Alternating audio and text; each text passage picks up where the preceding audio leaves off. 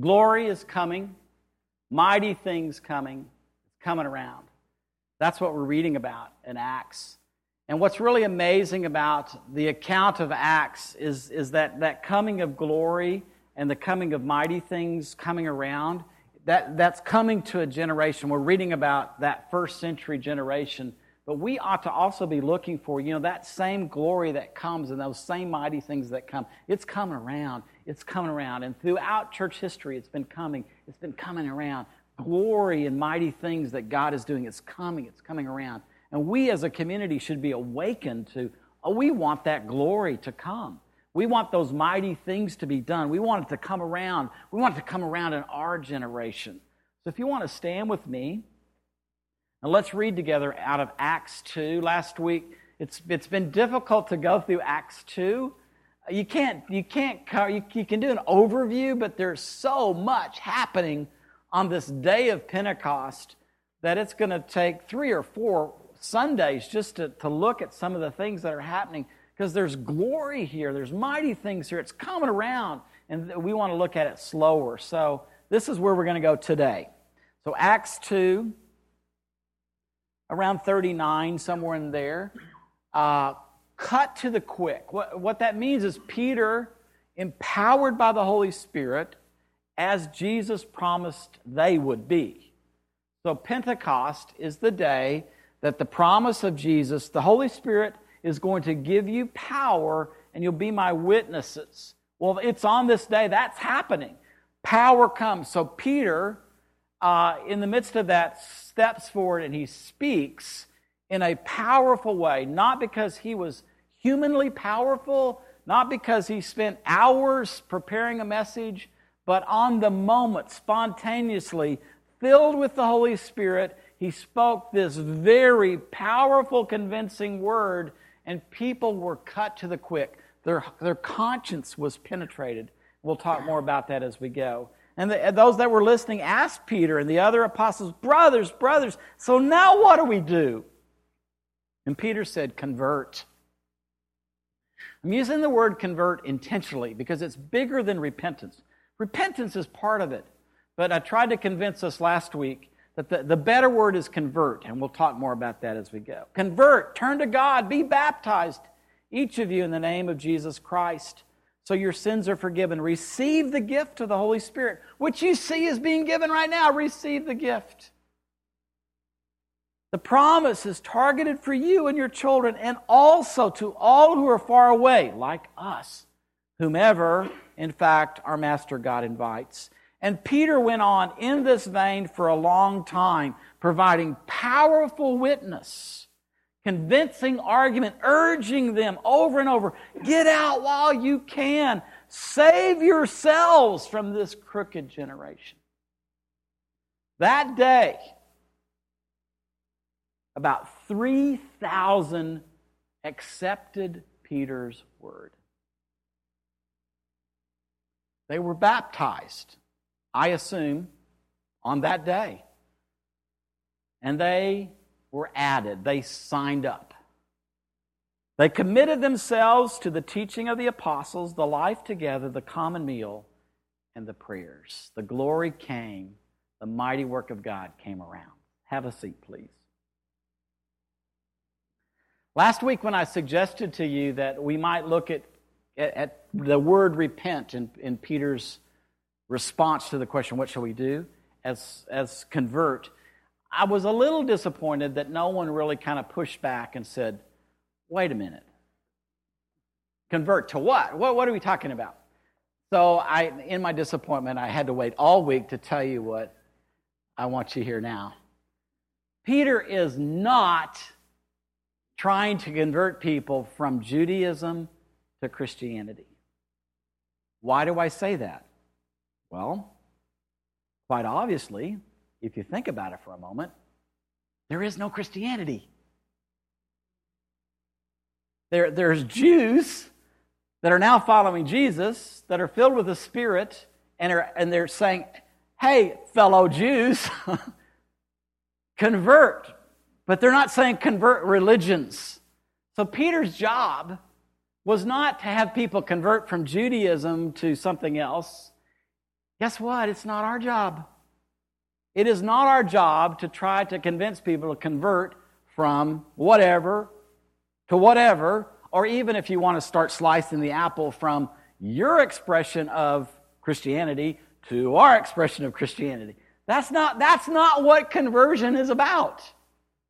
Conversion is about a change of mind.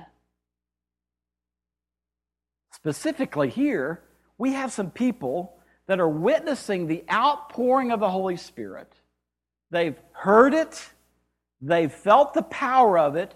They're witnessing people speaking in languages that are not their own. Things seem to be a little out of control. There's something like flames, whatever that is, on their heads. And some say, well, they're just drunk. They're just drunk.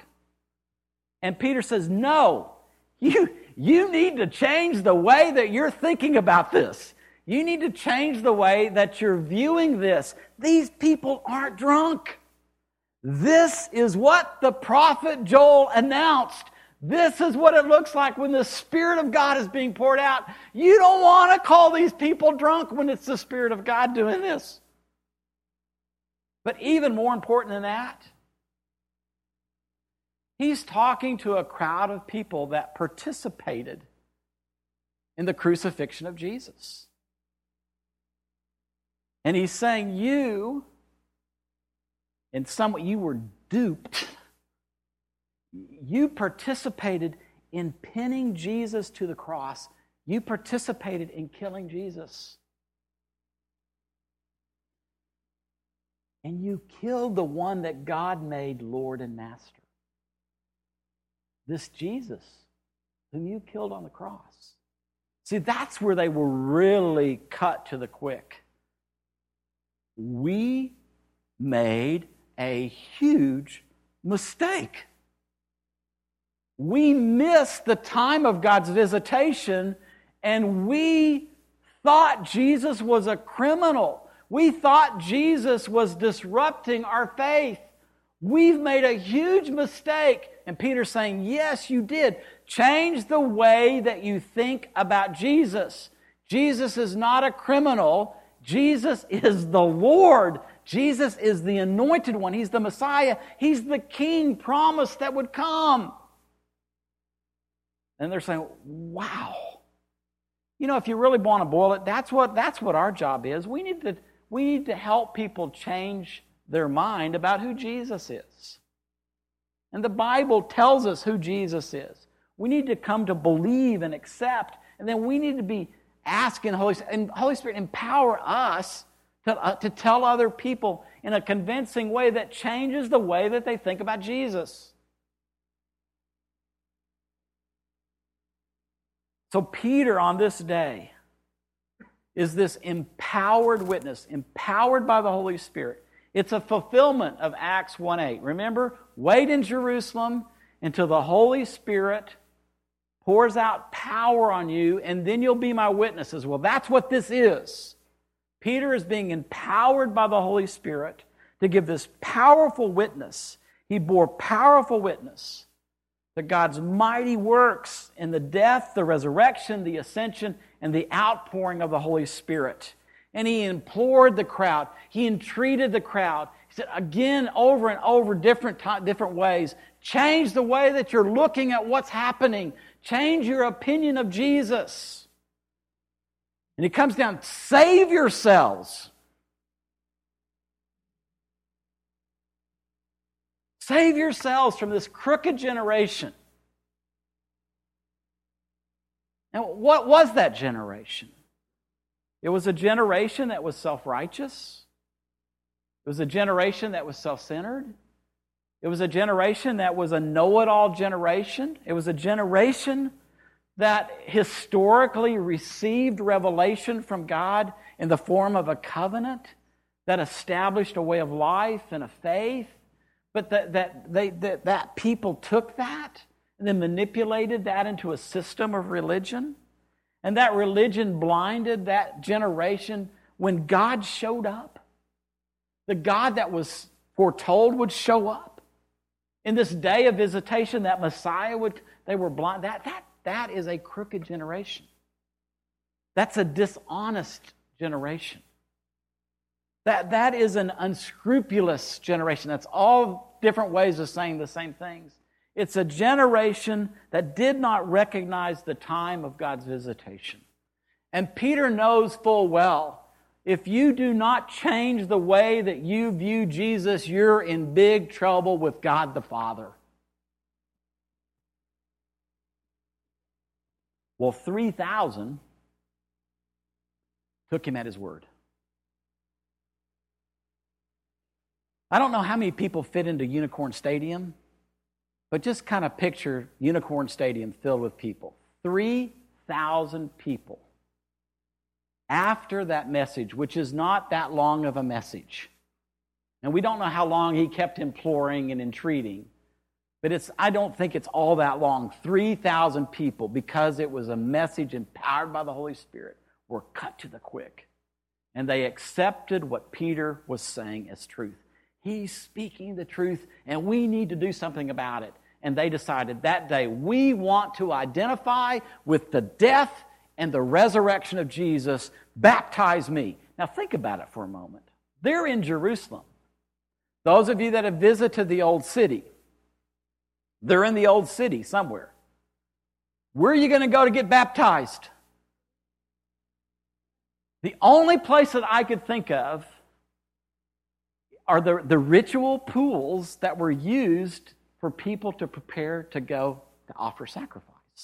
Now, if that's the place, can you imagine? 3,000 people show up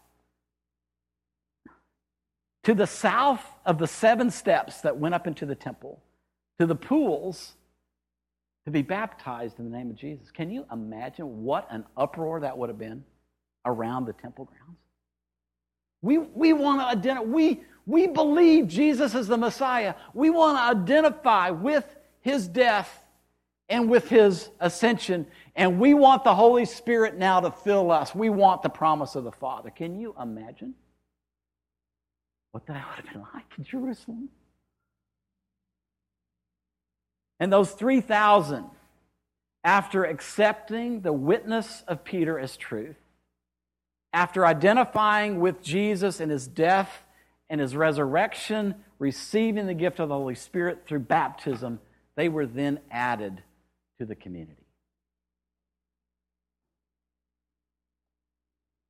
Now there's 3,120 people.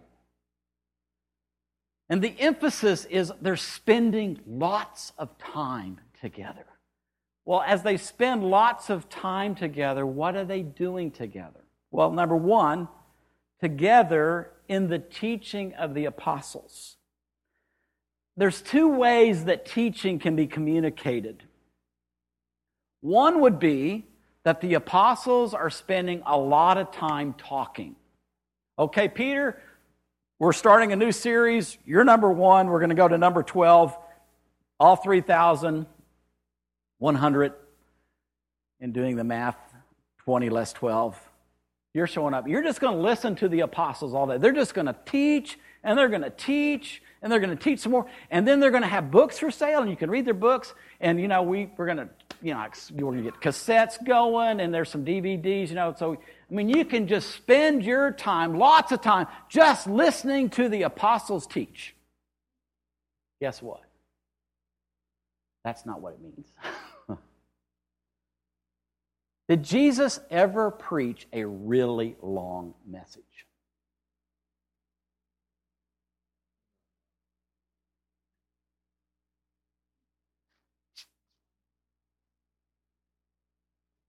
But what was the emphasis? He taught in a way that he deposited a truth. And what did he expect? Once that truth was deposited, what were people to do with that? They're to live it out. So they're spending time receiving instruction. I don't envision it being long and lengthy and windy, but it's powerful. It's changing life. They're spending time. Peter just deposited this truth, and now we live it out. So they're spending time receiving a truth and living it out. That's how they're spending their time. Then as they spend their time doing that, They're together in koinonia. Koinonia is probably one of the Greek words that most of us recognize. Koinonia is association. It's fellowship. It's friendship. It is close relationship. As they are taught and as they live out the truth, they are drawn into these relationships with each other that are really rich. And then they live out those relationships in the next, together in the breaking of the bread. If you and I were to go to Bethlehem for lunch today, the first thing that would be set on the table for us is bread. Good bread. Warm bread. Angie's been there. Her eyes are bigger and her head is bobbing. And you take that bread and you break that bread. That's the beginning of the meal. And then you use that bread and you dip it in wonderful hummus. And then there's all sorts of salads that come out. Every time I have a meal in Bethlehem, I forget that the breaking of the breads, the salads, the hummus, that's not the meal. That's like the preparation. That's the community time around the table. And I always eat too much. I can't stop eating the bread. And I can't stop dipping it in the hummus. So then when the next course comes, I'm going, oh, baby.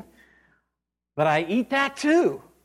And then dessert comes.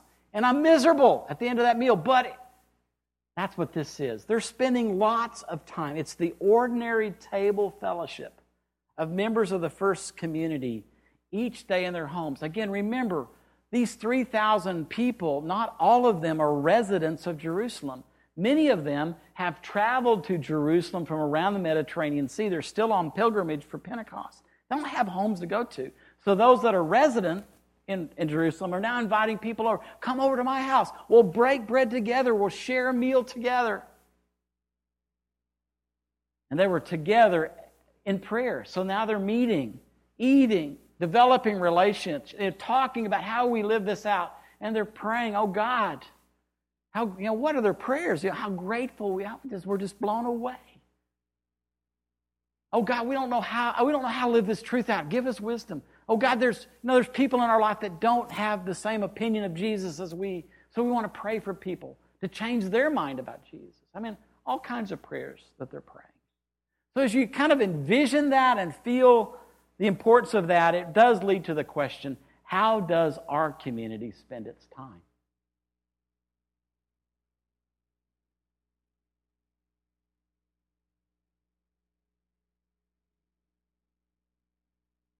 And I think the obvious suggestion is we want to do what they're doing. Now, we still have the apostles' teaching. It's called the New Testament. So from Matthew to Revelation, we can open up any page and we can get a truth. And with that truth, together, we can figure out how to live it out. And we want to give ourselves to listening to the apostles' teaching so that we are living out the teaching of Jesus. We don't want to just study so that we log stuff away in our head and we have all the Bible trivia stuff. We don't want to do that. We want to live this. And so we want to spend lots of time together, not just in personal Bible study. There's value in spending time with Jesus alone. I do that almost every day. I love to hang out with Jesus. But I also know if I'm going to participate in what this community is doing, then I've got to be with others reading a teaching of the apostles and working it out together. Because my faith is always relational. It's not just relationship with God. It's not just about me and Jesus. It's about me and Jesus and you. How do we continue to grow closer in relationship? I mean, in koinonia, there is an intimacy. Koinonia is used of the marital relationship. It's intense. There is a closeness. We are supposed to become brothers and sisters. We're to become a family. Man, is that ever a crying need of the people around us? So we get to live that out, and then we can say to others that are homeless, familyless, come on in.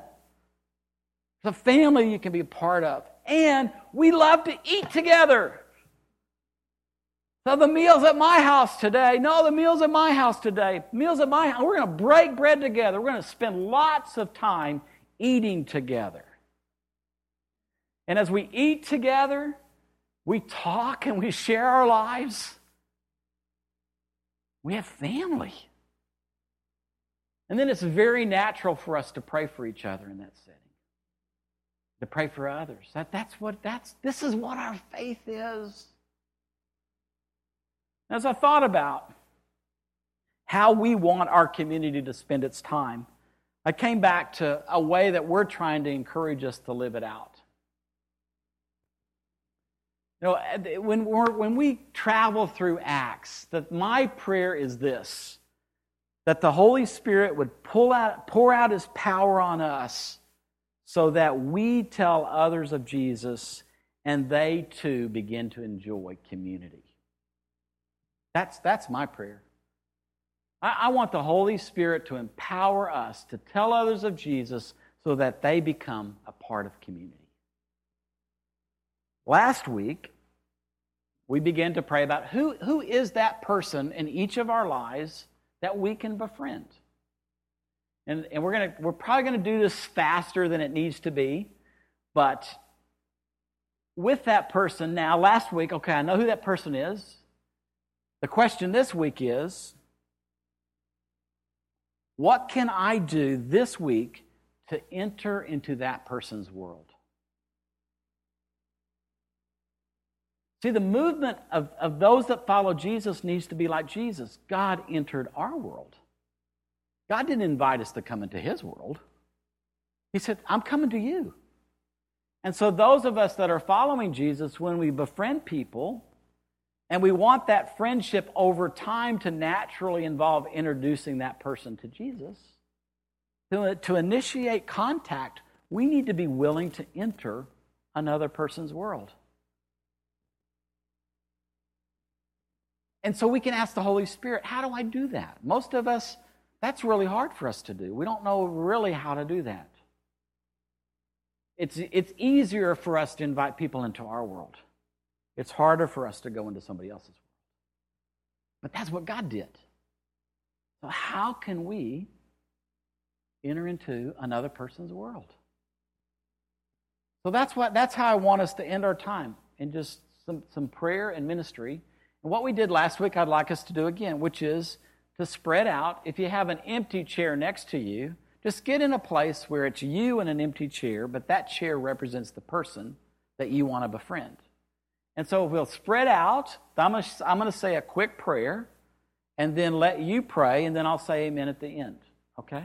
So go. You can go, Dorothy. Joyce, you can now stay. Kate left. You have a seat empty next to you. It's even warm.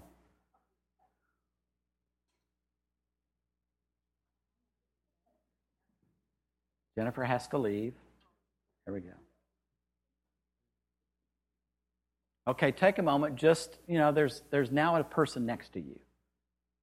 Somebody that you want to befriend. And that naturally, through that friendship with you, is going to be a day when you get to introduce Jesus, your friend, to that person. Lord, as I said, I'm praying that the Holy Spirit would pour out His power on us so that we can tell others of Jesus. This morning you've reminded us of you've not only allowed us to enter into relationship with Jesus, you've not only allowed us to identify with Jesus, to be baptized, to be forgiven, you've also given to us a community where people want to hear from you. A community where people listen and then do. Listen and they're transformed. That we really want to follow in your footsteps, Jesus. We're a community where we want to do whatever it takes to become brothers and sisters, to really work at relationship, to relate well. A community that ends up in each other's homes, at each other's tables, where we break bread together and we laugh together, we cry together, we share meals together again and again and again. and a community that prays. Lord, this is the community that you've given to us, and we want others to enter into this community. So, Holy Spirit, we ask this day that as we think about the person that we are going to befriend, our question today is, what can we do this week to enter into another person's world? How do we make contact? How do we move towards someone else? So would you speak to us, Holy Spirit? Give us your ideas. Jesus, we end our time by just saying to you how grateful we are. Thank you so much for your story. And thank you that the glory and the might that's coming around has come around to us. And let it come around to others. In your name we pray. Thank you for our morning together.